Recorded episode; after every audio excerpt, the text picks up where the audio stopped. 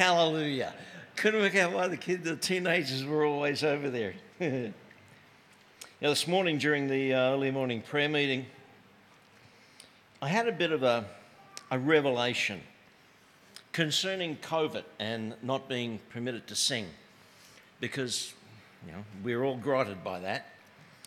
But um, it dawned on me that it's just possible that God is using this, this prohibition to stir such a passion and a hunger in us to move us into a whole new realm of worship, a whole new concept and understanding of being able to, to shift the fan so that my notes don't blow away. Um, sorry, mate. Thanks, that's yours. Um, a whole new concept and passion for us to move past what we've known into something new and vital. Christ, no comparison. Some folk have, uh, have latched on to the erroneous misconception that the Old Testament is irrelevant. Jay and I were driving up this morning from Coona, and I said, Honey, rattle out the names of some people that we've known in the past who don't believe, it's Christians, who don't believe that the, the Old Testament is for today. They believe you should never preach from it. I used to get into so much trouble in New Zealand because about 60% on average of my messages came out of the Old Testament. People would whinge and complain, and I loved it. But uh, not, I didn't love getting upset, but I love the Old Testament. But uh, people say you don't need the Old Testament. Now, I, have mentioned this quote from, uh, from St. Augustine before, and I'm sure you all heard it before. It's talking and comparing the Old Testament to the New. And Augustine said, The Old is in the New contained, the New is in the Old explained. The Old is in the New concealed. The New that's in the wrong order, is in the old revealed. Great to, to, to get that into your head and understand it because you can't fully understand the Old Testament without the New Testament. And, and there are many vital truths in the New Testament that only become clear as you read the Old Testament. Our task is to cover Hebrews chapters 5, 6, and 7 this morning, and chapters 8 and 9 next Sunday. And I've been assigned a very specific agenda for these two weeks. Again, I was um, asking the oracle when the last time was that I taught through Hebrews, exegetically through the book of Hebrews. And Jane reminded me that uh, it's over 40 years. And um, we used to be in a particular church where if you didn't preach, I think I've told you this, for 90 minutes you didn't have the goods. Three times a week Sunday morning, Sunday night, and uh, yeah. Sunday morning, Sunday night, and Wednesday nights. I had to cook up four and a half hours of, of material every week, week in, week out. And. Um, the last time I taught systematically through Hebrews was way back then. And I reckon those 16 chapters, 16 chapters in Hebrews? 13, 14, the bunch of them, would have taken about four months, 90 minutes once a week, just to get through the book. And uh, when Renee told me I'd be covering chapter chapter 6 this morning. My interest was, was piqued because the last time I, I preached on Hebrews 6, I only did Hebrews 6 1 and 2. And um, that took me eight, eight, eight hours. Um, so strap yourselves in. Who knows? And I've, I've got to be um, disciplined this morning and not get off on a sidetrack. But who knows, without looking at your devices and your Bibles, Hebrews 6 1 and 2. I'll give you a hint. Paul says, let's go on to perfection. Paul, the writer of the Hebrews says, let's go on to perfection, not laying again the foundation of, and he names six fundamental first principles, oracles of God that every believer needs to know. He calls it baby's milk. Who can tell me the six? Anyone? I'll settle for one. Baptisms is number three. Sir? I can't hear for the fan. Repentance. Number two, repentance from dead works. That's number one. Okay. Faith toward God is number two. Repentance from dead works, faith toward God, baptisms, plural, laying on of the hands, resurrection of the dead, and eternal judgment. Those six fundamental first principles, the writer says, is baby food. The writer says to the, um, the Hebrews in the last two verses of, uh, of 5, chapter 5, he says, You guys should be teachers by now, but instead, you're still on baby mood. You need to, baby food. You need to move from this stuff onto solid food, onto mature food. And that's for all of us.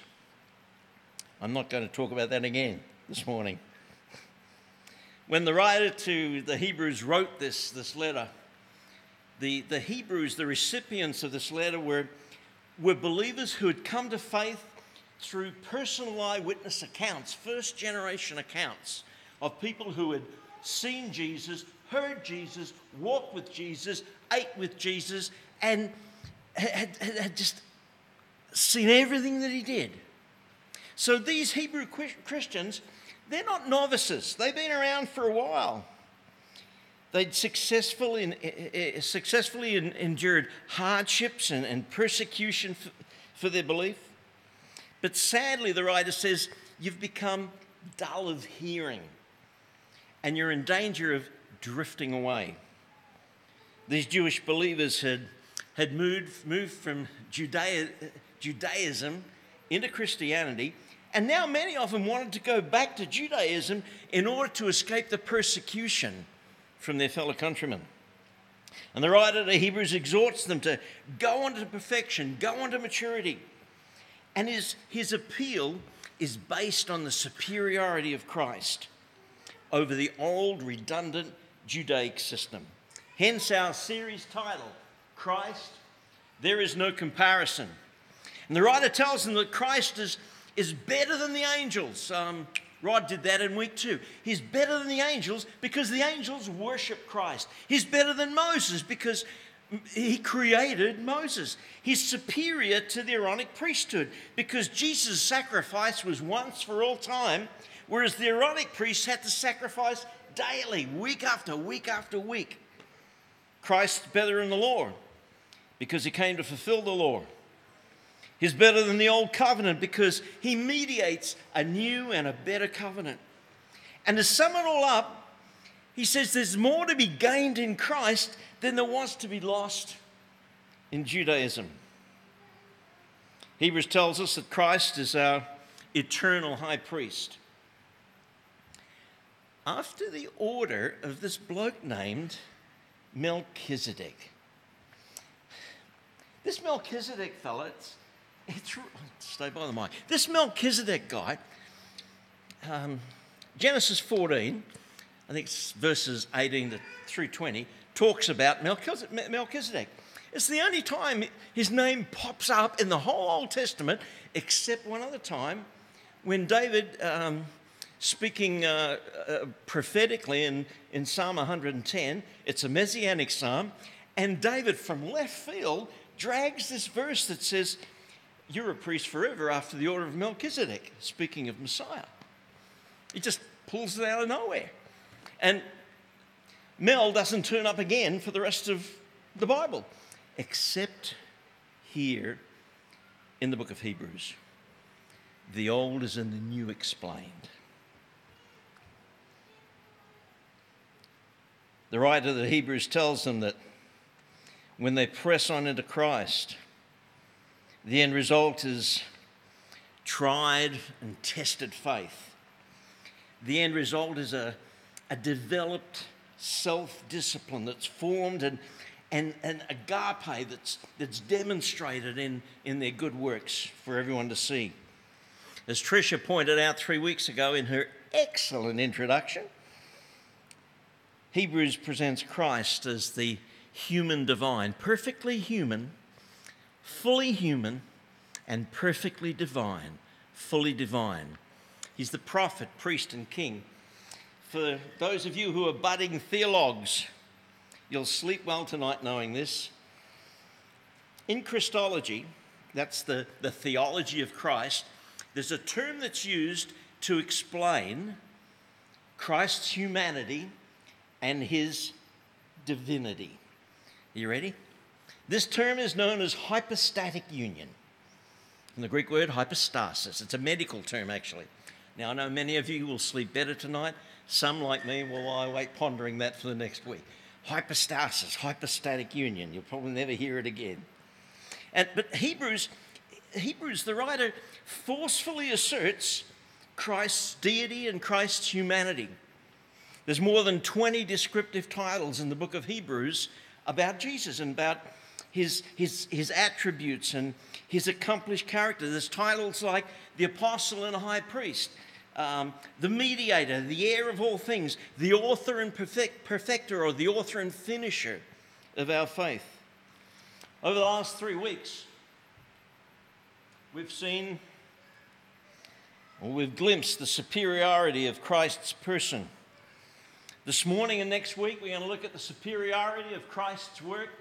And finally, I think it's Rod and Michael are going to round it all off with the superiority of the Christian's walk in faith, walk of faith.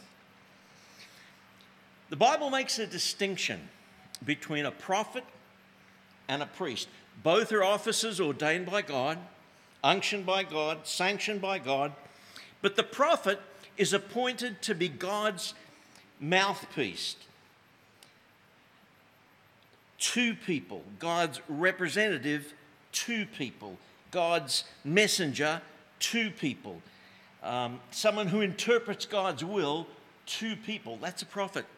Whereas a priest, the priest is a representative of ours to God. The priest had the privilege of approach to God, speaking and, and acting on behalf of the people to God. Christ certainly fulfilled the role of a prophet, there's no question about that. But he also fulfilled the priest and fulfills the priestly role.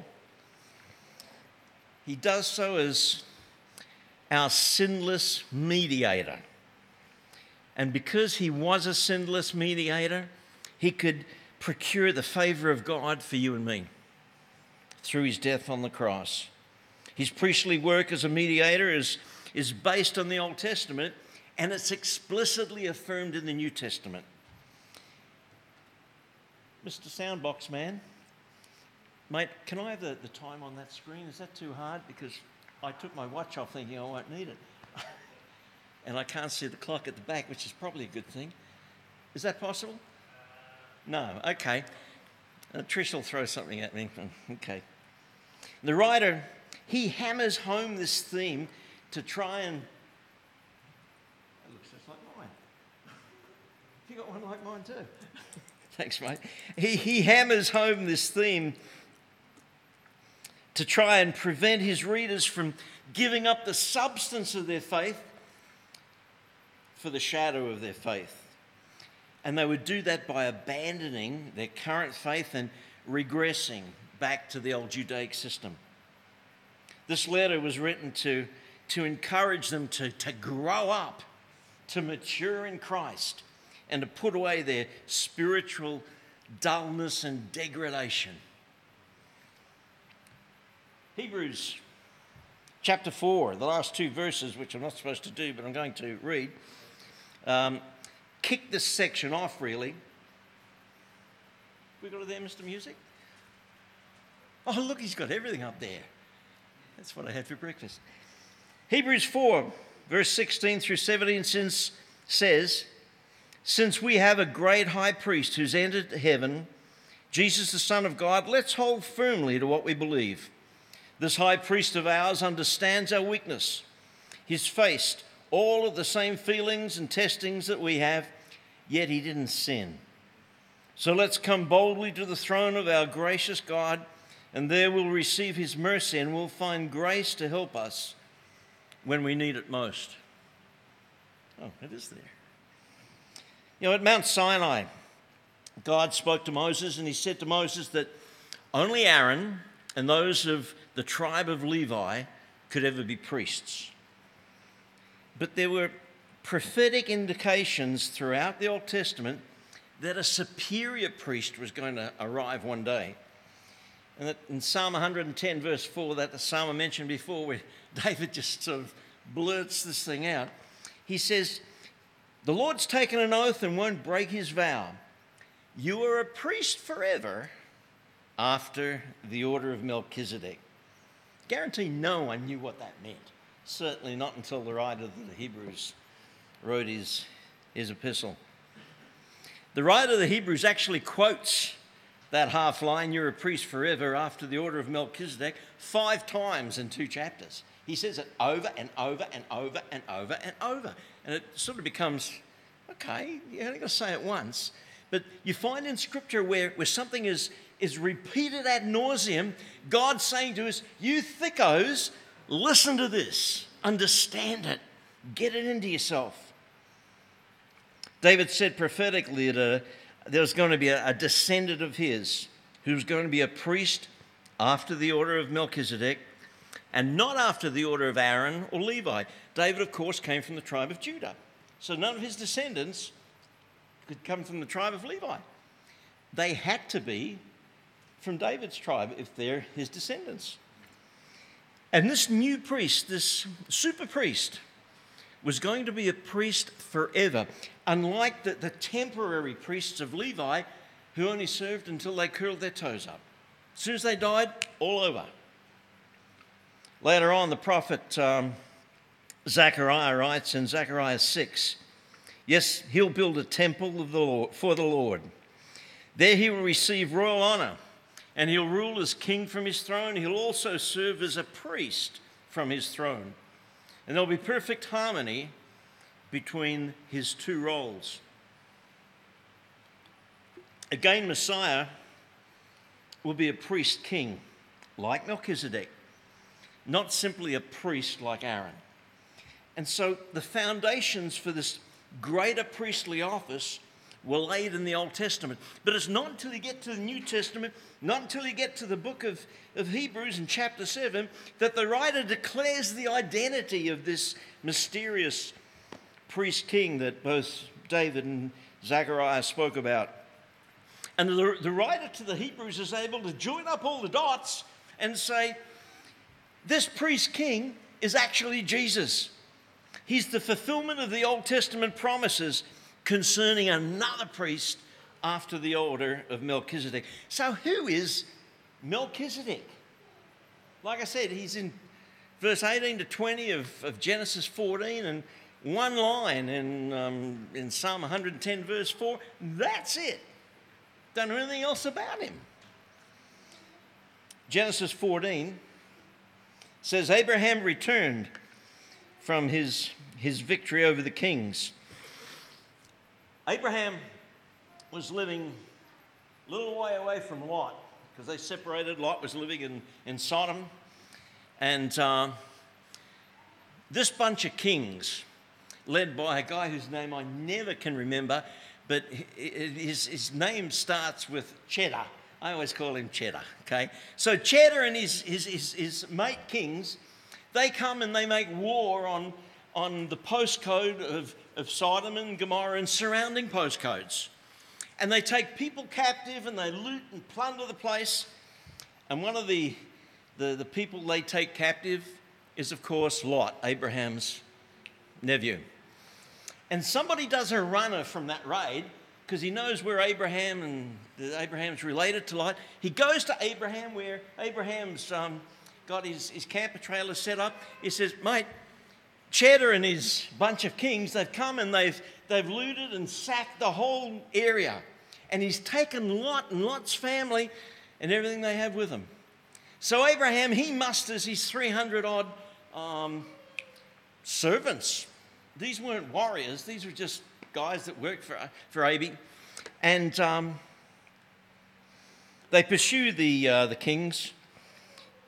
And this is where, well, they speak very sternly to the kings. And uh, it says in, in verse 14, after their confrontation with the kings, Abram returned from his victory over the kings, and Melchizedek, king of Salem, a priest of the Most High God, brought Abraham bread and wine. Melchizedek blessed Abram, saying, Blessed be Abram by El Elyon, by God Most High, creator of heaven and earth, and blessed be God Most High, who's defeated your enemies for you. And Abraham, Abram, gave Melchizedek 10% kickback of all the stuff he'd taken.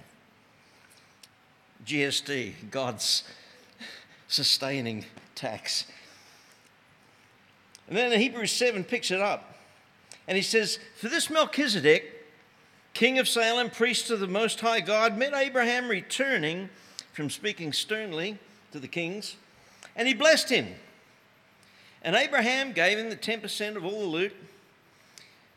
Melchizedek, first, his name being translated, means king of righteousness, and then king of Salem meaning king of peace, without father, without mother, or genealogy, or beginning of days or end of life, but made like the Son of God.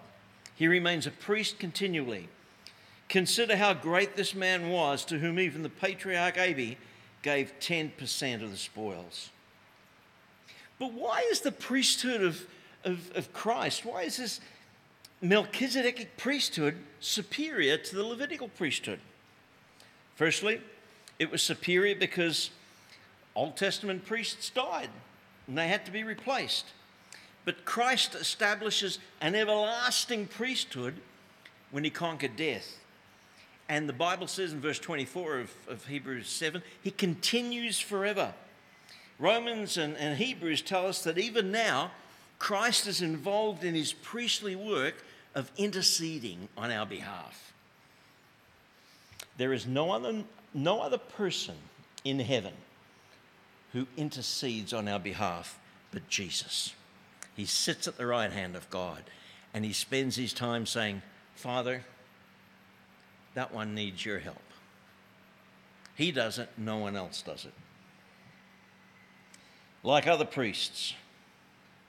Second, secondly, other priests had to continually offer sacrifices every day. But Christ offered himself, scripture says, once for all. Like other priests, Christ offered a sacrifice. But unlike other priests, he offered himself as the perfect sinless sacrifice for once and for all. Christ is a priest according to the order of Melchizedek. He's superior to Aaron and his descendants in every way. So, what does that mean for us today? What, what relevance really is that? Glad you asked that. What are the implications of Christ's priestly ministry? Well, firstly, it means that we can be reconciled to God because of the, the sacrificial work of, of Christ on the cross. We can be reconciled. I used to do accounting. And when you do a reconciliation, what you're doing is you're balancing the end numbers. Your debits and credits got to balance. They don't balance, there's something wrong. Christ came to balance the books for us. He came to set us right between ourselves and God. As priest, he offered himself as the perfect sacrifice for our sin. Sinners who, who repent and turn from their sin and trust in Christ's free gift of salvation can experience forgiveness and be reconciled to God. Secondly, we can pray with confidence. Believers can pray with confidence because of Christ's priestly work. Neither reconciliation or effective prayer is possible without what Jesus did for us, without that, that sacrifice from Christ. And because he offered himself as the perfect sacrifice, reconciliation and prayer are now possible. Even right this very moment, Jesus is offering intercession on our behalf. He's praying for us, giving us confidence that God hears our prayers and takes every pleasure in ans- answering our prayers when they're according to His will. Lastly, means that we can live as priests and kings.